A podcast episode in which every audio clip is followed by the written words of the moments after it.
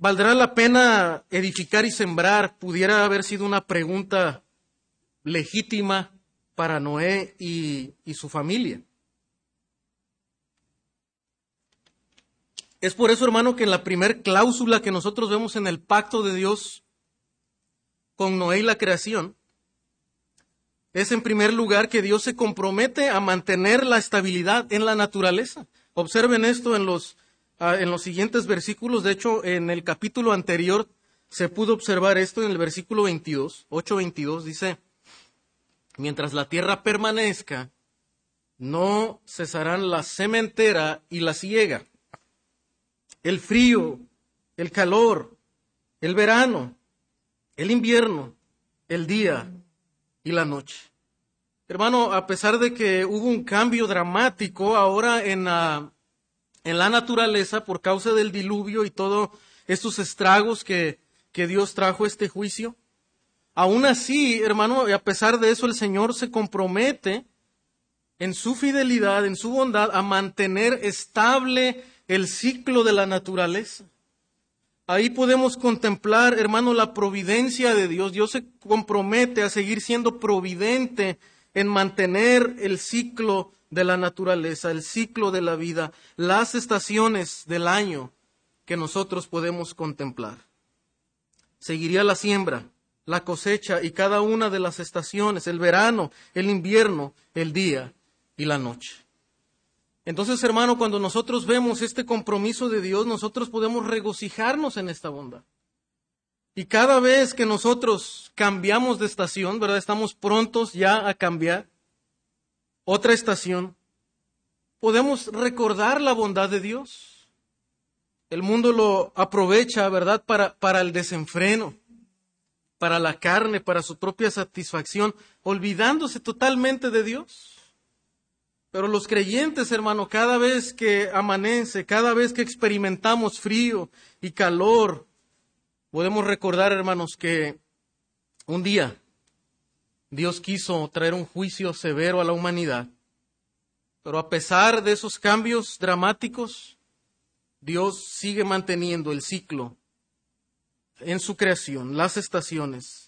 Aunque inclusive escuchamos a nuestro alrededor, ¿verdad?, rumores de un cambio climático, de situaciones catastróficas que se pudieran desencadenar, ¿verdad?, en los siguientes años, en las siguientes décadas. Y a veces nos puede embargar el temor, ¿verdad?, al escuchar todos estos rumores. Escuchábamos rumores inclusive de un tiempo de escasez, donde habría escasez en la producción y probablemente no nos llegarían ciertos alimentos. La realidad, hermanos, es que seguimos observando día tras día la bondad de Dios. Y no vemos escasez. No sabemos un día esto ocurrirá, pero lo que seguimos viendo es la bondad de Dios. Ayer les decía a los varones, ¿verdad? Hermanos, yo no veo escasez. Yo veo ahora el tomate a 2 kilos por 10 pesos. No hay escasez, hay abundancia. Por eso lo tienen que rebajar ese precio, porque hay mucha producción. Bueno, lo cierto es que vemos la bondad de Dios día tras día. Dios se comprometió con Noé y el resto de la creación a mantener la estabilidad. Y esa es la primera cláusula de su compromiso. Número 2, Dios reitera su mandato de multiplicar la raza humana. Y vemos un nuevo comienzo, hermano, porque este mismo mandato Dios se lo da, ¿recuerda quién? A Adán, ¿verdad? A Adán le dice en Génesis 1:18 que se multipliquen, que fructifiquen y se multipliquen en la tierra. En el capítulo 8 también vemos el mismo mandato de Dios, ¿verdad? Dios le dice a Noé que se multipliquen, que sean fructíferos. Y ahora lo vemos reiterado en el capítulo 9, versículo 1, dice: bendijo Dios a Noé y a sus hijos, y les dijo: fructificad y multiplicaos y llenad la tierra. En versículo 7 también lo dice: mas vosotros fructificad y multiplicaos, procread abundantemente en la tierra y multiplicaos. en ella. Hermano, este es un mandato que está expresado dentro de este pacto de Dios con Noé, en estas cláusulas. Dios está mandando, como mandó a Adán, a que se multipliquen, a que llenen la tierra, que se multipliquen en abundancia, con un propósito. Dios está reiterando su propósito. Y aunque sí vemos un nuevo comienzo, y si pudiéramos decir tal vez una nueva era en un sentido, pero el propósito de Dios se mantiene. Dios no ha cambiado de planes. La maldad del hombre, hermano, no hizo que Dios cambiara de planes. Dios no puede fracasar en su plan. Y Dios reitera su propósito. ¿Por qué es que Dios manda al hombre a multiplicarse y llenar la tierra? Hermano, este pasaje nos va a decir algo más adelante, ¿verdad? Pero también ya lo pudimos contemplar en los primeros capítulos de Génesis, que Dios creó el hombre a su imagen y semejanza. Es decir, que el hombre, el ser humano llegó a ser como Dios en varias maneras, y tenía la función de representar a Dios en su creación. El hombre fue creado distinto del resto de la creación, ¿se acuerda? Fue creado de una manera especial. Dios lo formó del polvo como un alfarero y lo puso para representar la imagen de Dios en la tierra. Y aún, hermano, aunque el hombre experimentó la caída en capítulo 3 y fracasó en su función como representante, es cierto que ahora hay una imagen distorsionada en el hombre, ya no es lo que era, a una imagen perfecta de alguna manera, ¿verdad?, que representaba a Dios. El pecado ha distorsionado al ser humano, sus relaciones, tanto que vimos hasta dónde llegó en su maldad. Sin embargo, hermano, Dios sigue reiterando que su propósito es que el hombre le siga representando en su creación. El hombre no ha perdido la imagen de Dios en sí mismo. Si ha cambiado, ha sido distorsionada, pero los seres humanos seguimos siendo a imagen de Dios. Y esto lo podemos observar en muchas maneras, ¿verdad? Todavía como seres humanos, de alguna manera tenemos ciertas características de cómo es Dios, ¿verdad? La inteligencia, todavía cierta bondad en algunas personas, principios morales, ¿verdad? Que están ahí en la conciencia del ser humano. Dios mantiene su propósito, hermano, realmente de extender su gloria a través de la humanidad por toda la tierra. La razón por la que Dios les dice que se multipliquen y llenen la tierra, no es solamente porque Dios quiere, ¿verdad?, que el ser humano procree en abundancia y haya muchas personas. No, la intención de Dios es que su gloria sea extendida a través de toda la tierra. Porque el hombre es creado a la imagen de Dios, y aunque el hombre ha fallado, Dios le sigue dando el propósito, ¿verdad? Y Dios sigue con su plan de extender su gloria en toda la creación. Esto lo podemos ver en la Escritura, por ejemplo, en el Salmo 72:19 dice así: bendito su nombre glorioso para siempre, y toda la tierra sea llena de su gloria.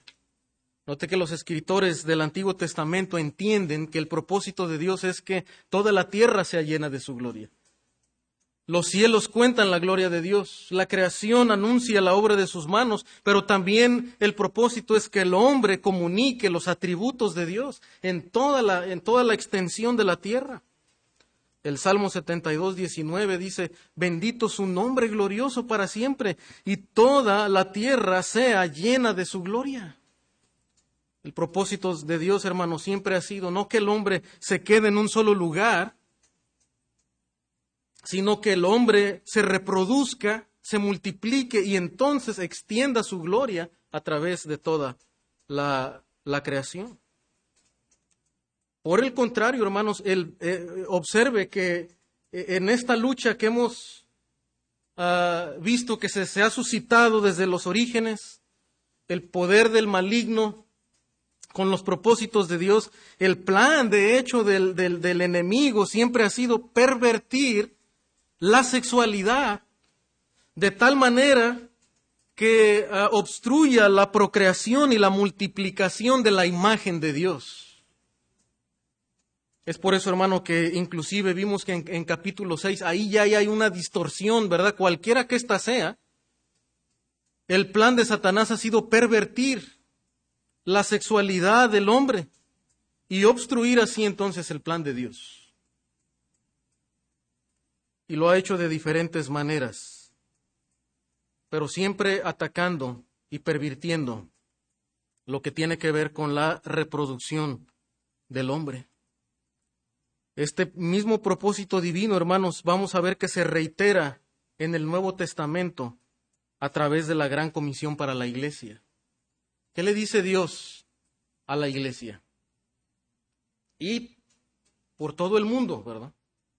Y predicad el evangelio y hagan discípulos, es decir, que formen personas que sean semejantes a Cristo, que tengan la imagen de Cristo en ellos, sean discípulos y entonces se extiendan a través de todo el mundo.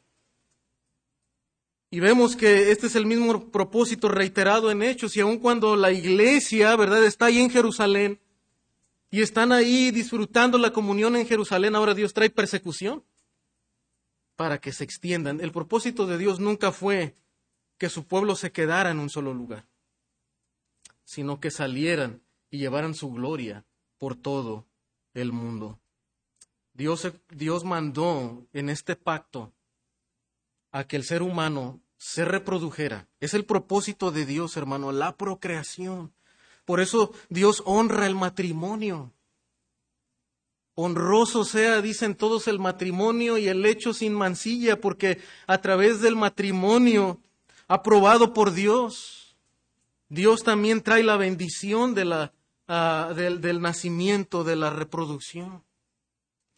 Y cuando mujeres, ¿verdad?, crean a sus hijos en instrucción bíblica, ¿verdad?, están creando discípulos de Cristo, están llevándolos a la imagen de Dios y cumpliendo el propósito divino que se ha mostrado desde el principio, desde Adán y desde Noé. Y número 3, hermanos, en estas cláusulas del pacto, del compromiso divino, Dios confirma el dominio humano sobre los animales. Dios confirma el dominio humano sobre los animales. Noten el versículo 3. Dice, bueno, desde el versículo 2 dice, el temor y el miedo de vosotros estarán sobre todo animal de la tierra y sobre toda ave de los cielos, en todo lo que se mueve sobre la tierra y en todos los peces del mar. En vuestra mano son entregados. Todo lo que se mueve y vive os será para mantenimiento.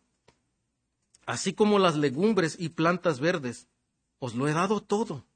Os lo he dado todo, pero carne con su vida, que es su sangre, no comeréis.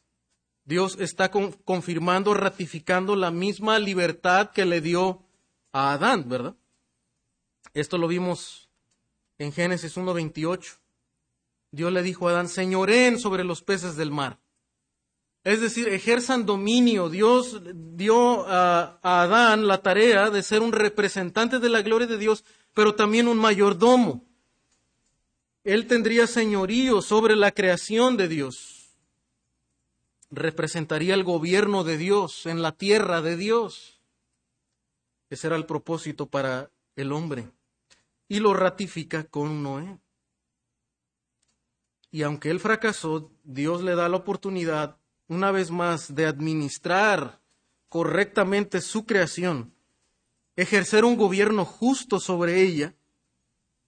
Desde luego, esto lo veremos, hermano, a través de Jesucristo, quien es la imagen perfecta del Padre y quien dominará eternamente y para siempre. Sin lugar a duda, aún después de los días de Noé, vamos a ver que el gobierno humano fracasa una y otra vez. Y aún aunque a veces vemos en los tiempos de Israel reyes buenos, algunos buenos, pero terminan en fracaso. Abundan los reyes que quieren hacer su propia voluntad. Pocos son los reyes que quieren seguir, estar sometidos a la palabra de Dios. Y aun cuando parece que van a terminar bien, terminan en fracaso. Esa es la historia de la humanidad. Pero Dios, hermano, nos promete, a través de Jesucristo, ¿verdad? Ese segundo Adán, ese segundo Noé también, ¿verdad? Nos promete un gobierno justo y perfecto que dominará eternamente y para siempre. Noten Daniel capítulo 7, versículos 9 al 14, habla precisamente de Jesucristo. Profetiza el gobierno de Jesucristo y cómo le ha sido dado dominio. La visión de Daniel en estos versículos dice lo siguiente: estuve mirando hasta que fueron puestos tronos, y se sentó un anciano de días, cuyo vestido era blanco como la nieve, y el pelo de su cabeza como lana limpia. Su trono llama de fuego, y las ruedas del mismo fuego ardiente. Un río de fuego procedía y salía de delante de él. Millares de millares le servían, y millones de millones asistían delante de él. El juez se sentó, y los libros fueron abiertos. Yo entonces miraba, a causa del sonido de las grandes palabras que hablaba el cuerno. Miraba hasta que mataron a la bestia, y su cuerpo fue destrozado y entregado para ser quemado en fuego. Dios acabando, ¿verdad?, con los poderes de la maldad.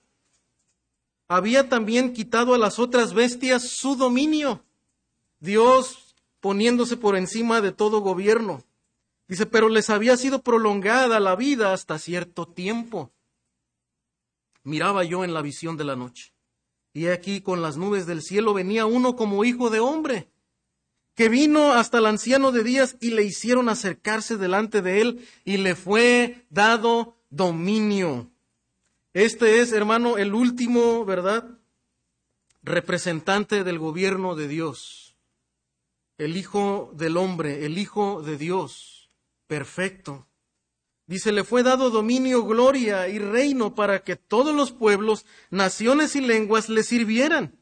Su dominio es eterno, que nunca pasará, y su reino uno, que no será destruido. Este es el gobierno, hermano, perfecto y eterno que nosotros esperamos un día. No podemos esperar, hermano, un gobierno perfecto, un gobierno justo en este mundo, porque no hay un representante perfecto de la gloria de Dios, de la imagen de Dios. Y solamente Jesucristo será ese verdadero representante de la gloria de Dios. Él mismo Dios hecho carne, la imagen misma de su sustancia, como dice el apóstol Pablo. Dios confirma, hermano, el dominio humano sobre la creación. Pero este dominio culminaría finalmente con Jesucristo. Hermano, ahora, aunque Dios da estos privilegios, estas libertades al ser humano de señorear, de disfrutar, de sojuzgar la tierra, de alimentarse de la creación, tanto de animales como de legumbres. Noten que Dios mismo da esta libertad.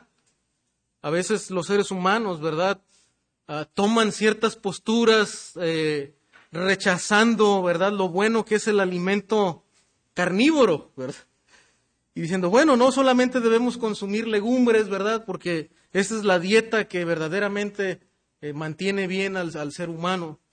Bueno, probablemente alguien por cuestiones de salud, ¿verdad?, tenga que tomar esas medidas y evitar la dieta cárnica. Pero no es la regla, no es lo que Dios ha mandado. Dios dijo, coman de todo, coman carne, coman legumbres, es de ustedes y Dios lo dio para que lo disfruten. Sin embargo, hermano, en toda esa libertad, Dios da una prohibición. Y esto otra vez como que nos hace un eco del Edén, ¿verdad? De todos los árboles del huerto pueden comer, pero menos del árbol de la vida. ¿Qué es lo que Dios prohíbe? El consumo de animales junto con la sangre. Dios, hermano, en la sangre de los animales, y vamos a ver que también en la sangre humana, Dios establece un principio especial de vida. La vida del hombre, dice, está en la sangre. La vida de los animales está en la sangre, la cual solamente puede ser quitada por Dios. Nadie más debe arrebatar la vida de las personas que son a imagen de Dios. Pero también, hermano, señalaba, como dice un escritor, especialmente la importancia de la sangre como un medio de expiación por el pecado. Parece que Dios está reservando, hermano, este símbolo de la sangre, y cómo representa la vida, e inclusive en un sentido biológico, ¿verdad? También sabemos que la vida está en la sangre. Pero, hermano, Dios lo usa para representar como un medio de expiación por el pecado, de tal manera que apuntaría y representaría la entrega de nuestro Señor Jesucristo en muerte por nuestros pecados. Su sacrificio, su sangre derramada, su vida derramada, hermano, era el plan que Dios tenía para la humanidad, que Dios tiene para la humanidad. Y que fue mostrado a través, demostrado, culminado, ¿verdad?, a través de la muerte de nuestro Señor Jesucristo. Y parece que el Señor por eso está poniendo, ¿verdad?, un sentido sagrado en la sangre, aún de los animales, porque representan, hermano, un medio de expiación. Ahora, esto no era nuevo tampoco para Noé. Noé, inmediatamente que sale del arca, ofrece sacrificios a Dios. Él ya había escuchado, ¿verdad?, de cómo sus ascendientes, ¿verdad?, también practicaban esto. Dios había puesto ya este principio cuando vistió a Adán y a Eva de pieles de animales, derramando también sangre de animales. Hermano, ahora esta prohibición se reitera en el Antiguo Testamento en 9 ocasiones, es decir, de no consumir la sangre de los animales. Israel no debería comer ahogado, ¿verdad? Tenían que ser animales que previamente les hubieran ya sacado la sangre. Y esta prohibición se reitera por lo menos en 9 ocasiones de manera contundente en el Antiguo Testamento. Ahora, hermanos, también es interesante que esta prohibición se reitera dentro de las prohibiciones que los apóstoles toman en concilio en Hechos capítulo 15.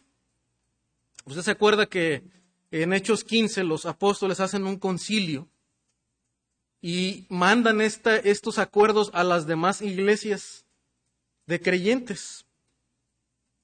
Y una de las prohibiciones que les dan es, dice, que se abstengan de fornicación, del sacrificio a los ídolos y también de ahogado de sangre. Ellos ven la trascendencia de este mandamiento, aún, hermano, a la iglesia en el Nuevo Testamento. Y aunque los creyentes ahora ya no estarían ligados al antiguo pacto de Moisés, sin embargo, sí recalcan y enfatizan estas prohibiciones, que se aparten de la fornicación, ¿verdad?, que se aparten de la idolatría y que se aparten también del consumo de la sangre. De hecho, estas prácticas estaban muy ligadas también a las costumbres paganas, al paganismo, ¿verdad?, las prácticas idólatras de aquellas naciones que practicaban la adoración a otros dioses. Y, hermanos, en el Nuevo Testamento vemos nuevamente este énfasis. Ahora algunos dicen, bueno, realmente, es que Dios nos ha dado libertad, tenemos libertad cristiana para... y vemos que en la Escritura dice, bueno, comen de todo, tienes libertad, ¿verdad?, para comer. Bueno, es cierto. De hecho, en el texto del capítulo 9 dice, coman de todo, ¿verdad? O sea, dice, de todo pueden comer, Pero, o sea, hay un pero siempre. Igual en Génesis capítulo 2, ¿verdad? O sea, dice, de todo árbol, pero de este no. O sea, no porque dice todo, quiere decir que es todo sin excepción. Entonces, aun cuando los creyentes tenemos libertad, puedo ver, ¿verdad? Y mi convicción en este punto al observar es que el plan de Noé es un plan que está vigente. El plan de Noé no fue sustituido, ¿verdad? Como el antiguo pacto mosaico. De hecho, en el texto dice, este es el pacto que yo hago establezco con ustedes, dice, con sus descendientes de una manera eterna. Así lo dice el texto. Entonces, el pacto Noé para nosotros está vigente, aunque estamos también bajo el nuevo pacto. Nosotros también estamos bajo el pacto de Noé. Y lo podemos ver porque nosotros podemos disfrutar precisamente de la promesa de Dios de que la creación continúa, ¿verdad? El ciclo de la vida, las estaciones. Entonces, podemos deducir que desde luego hay una prohibición ante el consumo de la sangre, ¿verdad? El consumo de la sangre. Bueno, la verdad nunca lo he probado. Sé que hay personas que practican, ¿verdad?, algunos alimentos que tienen que ver con la sangre cocida.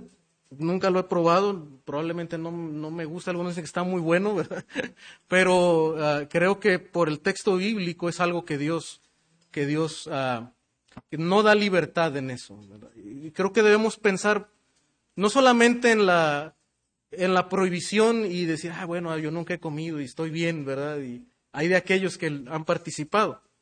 Creo que debemos aplicar también los principios de libertad cristiana. Si alguien cree que tiene libertad en eso y lo hace, bueno, no debemos juzgarle, ¿verdad? Yo en lo personal, por el texto, tendría esa convicción de no hacerlo, ¿verdad? Pero creo que sobre todo debemos siempre, hermano, entender la santidad que para Dios es su sacrificio y su sangre, ¿verdad? Y el valor especial que Dios le pone a la vida humana. Sobre todo debemos de tener eso en mente, ¿verdad? Bien, y vamos a verlo inclusive ahorita en el punto 4. Está entonces vigente y es aplicable este mandamiento a la iglesia, pues, como digo, yo puedo ver que se aplicó a creyentes aún bajo el nuevo pacto, como la iglesia, los primeros creyentes. Y también que la libertad cristiana inclusive también tiene límites. O sea, Pablo no dice, tienes libertad cristiana y haz lo que quieras. No, inclusive pone límites. Dice, siempre debes de amar a tu prójimo. Y si tú eres tropiezo para tu prójimo, no lo hagas. O sea, la libertad tiene límites. Es el amor de Dios. Es el amor a tu prójimo. Es la conciencia del otro creyente también. Y, hermano, también... bueno, como he comentado, esa libertad que Dios le dio a Adán y el pacto no ético es eterno, por lo tanto sus cláusulas están vigentes. Número 4, hermanos, número 4. Cuarto compromiso, cuarta cláusula que Dios estableció en este pacto. Dios establece la pena capital. Dios establece la pena capital. Esto no se había mencionado antes en la Escritura. Dice en el capítulo 9, versículos 5, la última parte dice, de mano del varón, su hermano, demandaré la vida del hombre. El que derramare sangre de hombre, por el hombre su sangre será derramada, porque a imagen de Dios es hecho el hombre, ¿verdad? Dios establece un juicio, un castigo, para aquel que derrame la sangre de su prójimo, para aquel que mate a su prójimo. Dice, por el hombre su sangre será derramada. Ahora Dios le está dando la autoridad al hombre, ¿verdad? A lo que sería, hermano, poco a poco, ¿verdad?, el establecimiento del gobierno humano. Entonces Dios le delega al gobierno humano la autoridad para que ellos puedan ejercer castigo capital para una persona que se convierta en homicida. Desde luego, vamos a ver a lo largo de la Escritura y ya sobre todo en el gobierno de Israel que también Dios pone cláusulas para cómo se llevaría a cabo la pena de muerte, ¿verdad? No debería ser una venganza, ¿verdad? Simple. No habría un tiempo. Habría también, se debería de examinar la intencionalidad del homicidio. Cuando el homicidio no era doloso, desde luego se designaban lugares de refugio para que el vengador, ¿verdad?, no cobrara venganza de esta persona. Entonces, había también ciertas estipulaciones para cómo se llevaría a cabo la pena de muerte. Pero Dios le da, hermano, en este pasaje, la autoridad al gobierno humano para ejercer esta disposición. De hecho, en Romanos capítulo 13 vemos que Dios también le dice, ¿verdad?, a los creyentes que deben de temer a las autoridades. Dice, porque no en vano lleva la espada el gobierno. Y Dios dio esa autoridad delegada a las instituciones para poder juzgar, inclusive, ¿verdad?, si tuviera que haber una pena capital. Dios lo hace, hermano, porque recuerde que venimos de un contexto de extrema violencia. La tierra estaba llena de violencia. Y Dios es por eso que ahora restringe esta violencia y establece la pena capital. No se nos da mucho detalle cómo es que si Noé la ejerció inmediatamente y cómo la empezó a ejercer el gobierno humano. No se nos da mucho detalle, pero sabemos que más adelante Dios lo está haciendo con Israel. Y de hecho realmente los primeros lectores de Génesis, recuerde que fueron la segunda generación de Israel que entró a la tierra prometida, ¿verdad? Entonces, cuando ellos están escuchando esta autoridad que Dios les da, ellos entienden que Dios está estableciendo esa forma de gobierno, ¿no?, que es legítimo. En Santiago, capítulo 3, versículo 9, Dios reitera, ¿verdad?, por qué causa establece este juicio tan severo que a nosotros nos parecería así, ¿verdad? ¿Por qué Dios pone una pena capital para con el homicidio? Dice, porque el hombre es a imagen de Dios.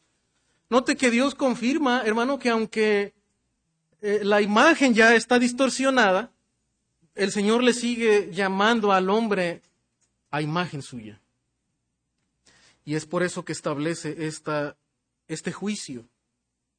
En Santiago, capítulo 3, versículo 9, dice, cuando habla acerca de cómo a veces ofendemos a otros, de cómo hacemos mal uso de las palabras, dice, con ella bendecimos al Dios y Padre, y con ella maldecimos a los hombres que están hechos a la semejanza de Dios.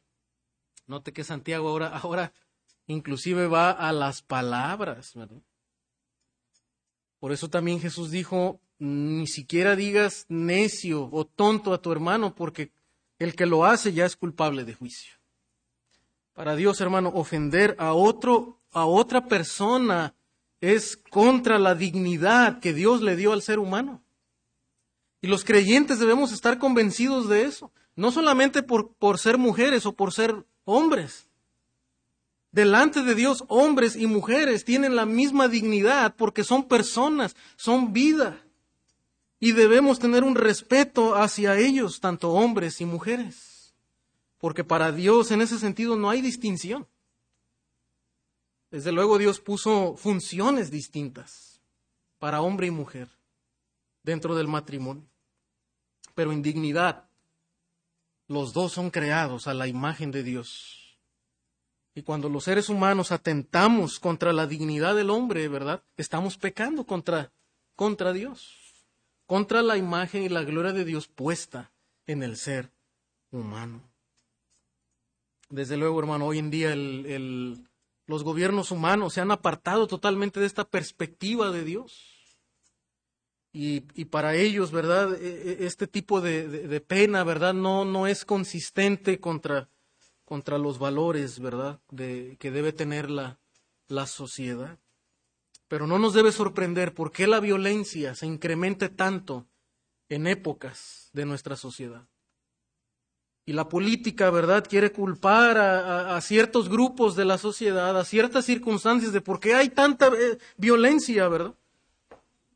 Pero lo que la Escritura nos dice es que la violencia ha estado presente en la sociedad desde siempre. ¿Por qué? Porque el intento del corazón del hombre, dice, es malo desde su juventud. Y es por eso que Dios establece la pena capital, para frenar la violencia. Ahora, hermano, otro asunto que tal vez podemos observar aquí y que desde luego para nosotros debe ser considerarlo, ¿verdad?, es la cuestión del aborto. Si el aborto es homicidio, esa es la pregunta. ¿Es homicidio el aborto? Desde luego que algunos sectores, ¿verdad?, han querido argumentar que no es delito. Siempre y cuando, decían al principio, no ocurra dentro de los primeros 3 meses, ¿verdad?, del desarrollo del embrión. Pero note cómo normalmente la doctrina jurídica y el Código Penal definen el homicidio. El delito de homicidio consiste en la acción de matar a otra persona. Se trata de un delito contra la vida humana. Este es el bien jurídico, ¿verdad?, que protege o que debe proteger la ley. En el que el bien jurídico protegido es la vida humana independiente. Ahora, hermano, surge la pregunta, ¿verdad?, porque muchos dicen, bueno, es cierto, eso es delito, atentar contra la vida humana. Pero ¿quién define el momento en que una vida humana comienza a ser sagrada y digna de protección? Y ahí es donde después está el meollo del asunto. Porque dicen ellos, bueno, pero entonces defíneme qué es una vida humana. Todos sabemos, hermano, que cuando un óvulo humano es fecundado por un espermatozoide humano, el fruto resultante es un ser humano. Eso la biología siempre lo ha afirmado. El cambio de cosa a persona no ocurre en el momento del parto, ni en ninguna otra etapa del embarazo, sino en el momento en que el óvulo es fecundado y comienza ese proceso de desarrollo que de hecho no concluye en el nacimiento. Las evidencias para esto, hermanos, son contundentes, como cita un escritor. En el momento de la concepción, 46 genes se combinan. 23 de la madre y 23 del padre, para el inicio del desarrollo de un individuo único.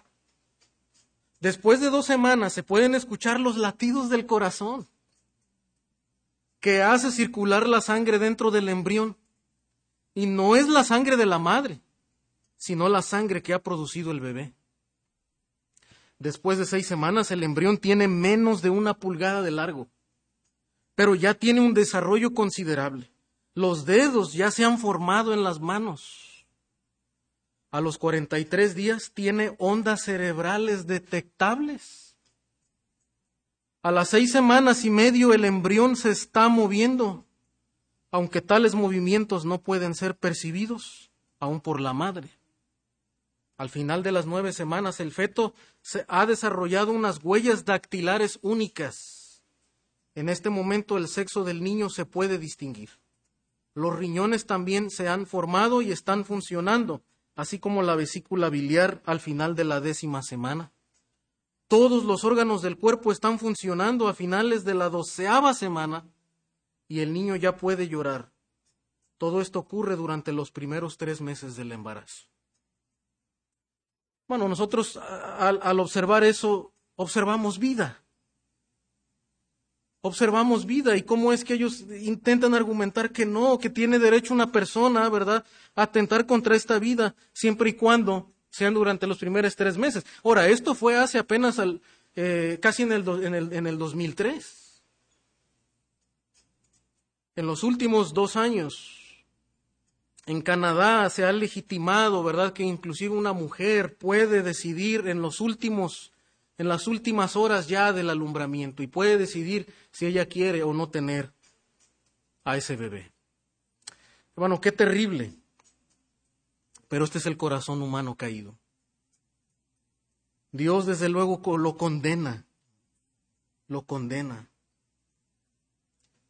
Otro argumento que ellos dirían, pero Una mujer puede legalmente decidir sobre su propio cuerpo. O sea, no es homicidio porque la mujer tiene el derecho de decidir sobre su propio cuerpo.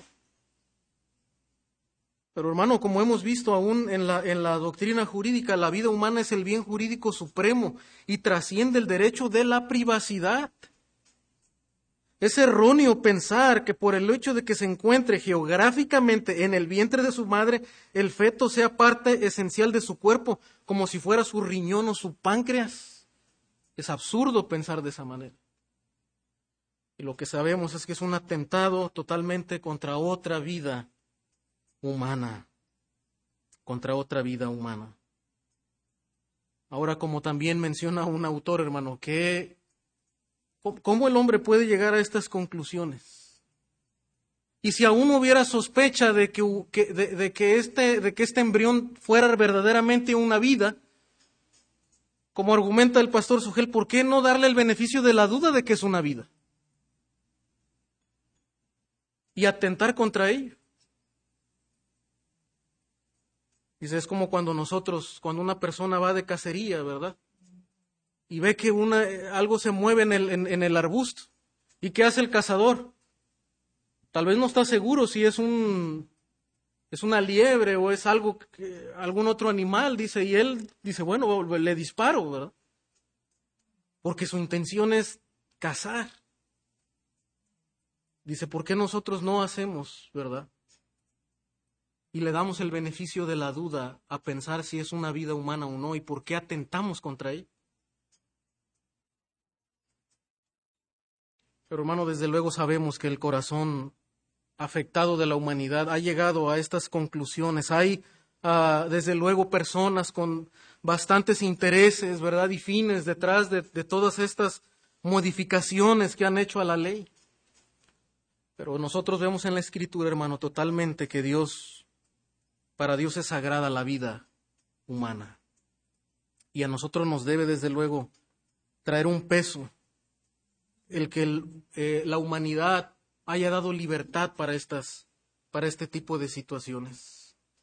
Hermanos, puede haber tal vez personas que nos escuchen en esta mañana que han estado en esas situaciones, que en la ignorancia o que tal vez por un momento en el corazón endurecido han pasado por circunstancias de aborto. Yo quisiera decirle en esta mañana, ¿verdad?, que el Señor es tan bondadoso y tan misericordioso que Él aún está dispuesto a perdonar el homicidio. Siempre y cuando el ser humano venga ante Él, se arrepienta y le pese en su corazón el haber atentado contra la vida humana. Dios perdona y está dispuesto a hacerlo. Entonces, hermanos, vemos que en esta cuarta disposición, en esta cuarta cláusula, el Señor pone la pena de muerte sobre la vida humana porque el hombre es hecho a imagen de Dios. Y como dijimos al principio, hermano, la intención de Dios es que su imagen sea reproducida. Desde luego, sí, a través de la vida biológica, pero para nosotros como hijos de Dios, hermano, también cuando hacemos otros discípulos. Y cada vez que un creyente disipula a otro creyente y lo toma como su hijo espiritual, ¿verdad? Y le ayuda a crecer en el carácter de Dios, está cumpliendo el plan de Dios y el compromiso y la cláusula que Dios estipuló en este pacto. Hermano, que en verdad cada uno de nosotros en esta mañana estemos comprometidos con hacer la obra de Dios. Y decir, yo no me voy a quedar estático, yo no me voy a quedar en un solo lugar, yo no me voy a quedar en mi casa, ¿verdad?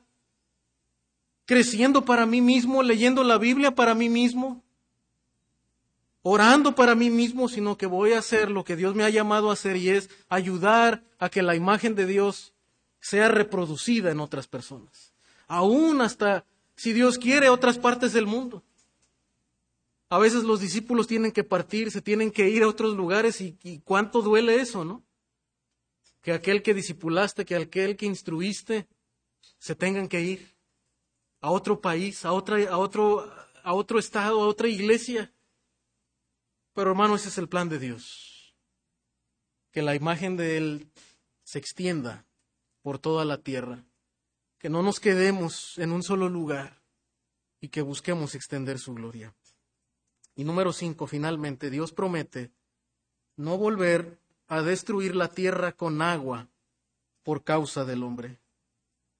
En Isaías 54:9 dice, porque esto me será como en los días de Noé, cuando juré que nunca más las aguas de Noé pasarían sobre la tierra.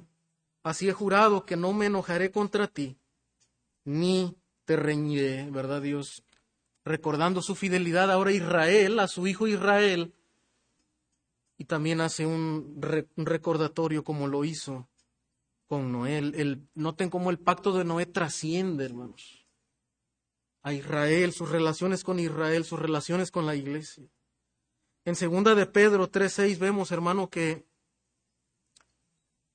el Señor nos dice, por lo cual el mundo de entonces pereció anegado en agua.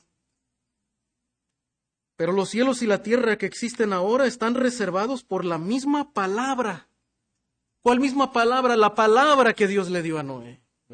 Dios, hermano, prometió que nunca más volvería a destruir, dice, la tierra con agua. Ni habrá más diluvio, dice el versículo 11, para destruir la tierra. ¿Y qué hace Dios? Pone una señal. Hermano, ¿y qué palabras tan descriptivas, tan extraordinarias que nos muestran el obrar de Dios, el carácter de Dios? A través de este texto nos podemos acercar, hermano, quién es Dios y cómo obra. El Señor es un Dios de pactos, es un Dios de compromisos. Y nos volvemos a preguntar, ¿quién es el hombre para que Dios haga un compromiso con el hombre? Dios tenía la autoridad para destruir a toda la creación, y si lo hubiera hecho, hubiera sido justo. Pero Dios le había prometido a Adán que de su simiente, ¿verdad?, enviaría un Salvador. Y Dios no puede fallar a su palabra porque Él es justo y fiel. Y preservó la vida de una familia donde vendría la simiente prometida. Y Dios, hermano, ahora se compromete con Noé, con el hombre, y en su misericordia decir, mira, nunca más voy a destruir la tierra con aguas. Mis palabras son fieles, como las di a Adán, te las doy a ti, pero ahora va más allá a Noé y le dice, Noé, nunca más voy a destruir la tierra. Tienes libertad, puedes estar tranquilo de que puedes sembrar, de que puedes trabajar la tierra y nunca la destruiré con aguas de diluvio. Mientras el día y la noche existen, va a haber siembra y va a haber cosecha. Y aunque a veces parece, ¿verdad?, que el clima es duro, es difícil, ¿verdad?, y las heladas y todas estas cosas que han pasado en el norte. Pero Dios es fiel. Dios ha prometido no volver a destruir la tierra con agua. Y Dios cumplirá su palabra. Hermano, pero qué bello es Dios. Porque sus palabras nos las pone tan gráficas. Sus compromisos los sella, ¿verdad?, para darnos seguridad y convicción a nosotros de su palabra, que es segura. Y pone la señal del arco. Algunos teólogos dicen que no sabemos si este arco ya había existido antes. Pero lo cierto, hermano, es que Dios lo pone. Y Dios pone ahí en ese fenómeno una señal para recordarnos de su fidelidad. Para que cuando usted y yo veamos ese arco en las nubes, cada vez que aparece, recordemos la bondad de Dios, su fidelidad, su bondad, su benevolencia, la providencia de Dios que nos permite trabajar la tierra, fructificar, multiplicarnos, tener descendencia, disfrutar de su creación. Hermano, deleitémonos en esta mañana en la gracia y la bondad de Dios y cómo se lo ha dado al ser humano. Y recordemos también, hermano, la bondad de Dios a través de Jesucristo, quien finalmente, hermano, aunque a veces la maldad parece que preserva y tiene dominio, la maldad no va a triunfar. Y aunque estamos viviendo tiempos tan complicados en cuanto a la moralidad del ser humano y la libertad que el ser humano quiere tener. El gobierno humano otra vez está en declive en sus principios morales, apartados de lo que Dios estableció. Pero noten, hermanos, lo que Dios dice en 2 de Pedro. Aunque el mundo en aquel entonces pereció anegado en agua, los cielos y la tierra están preservados por esa promesa. Pero dice que están reservados, hermano, por la misma palabra. ¿Guardados para qué? Para el fuego en el día del juicio y de la perdición de los hombres impíos. La maldad no va a triunfar. Como no triunfó en los días de Noé, no triunfará nunca. Porque Dios, hermano, aunque no va a traer aguas para destruir la tierra, dice que va a traer fuego.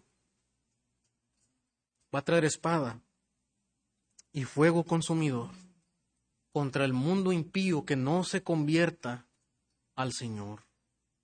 Y hermanos, esa es la esperanza que tenemos los creyentes.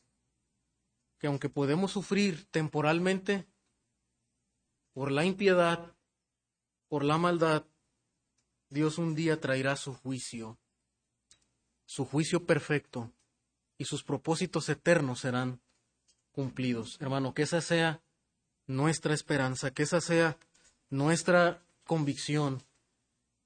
Y si en esta mañana también hay alguien que no se ha rendido al Señor, que persiste en su camino, pero recuerda que Dios también es un Dios de juicio.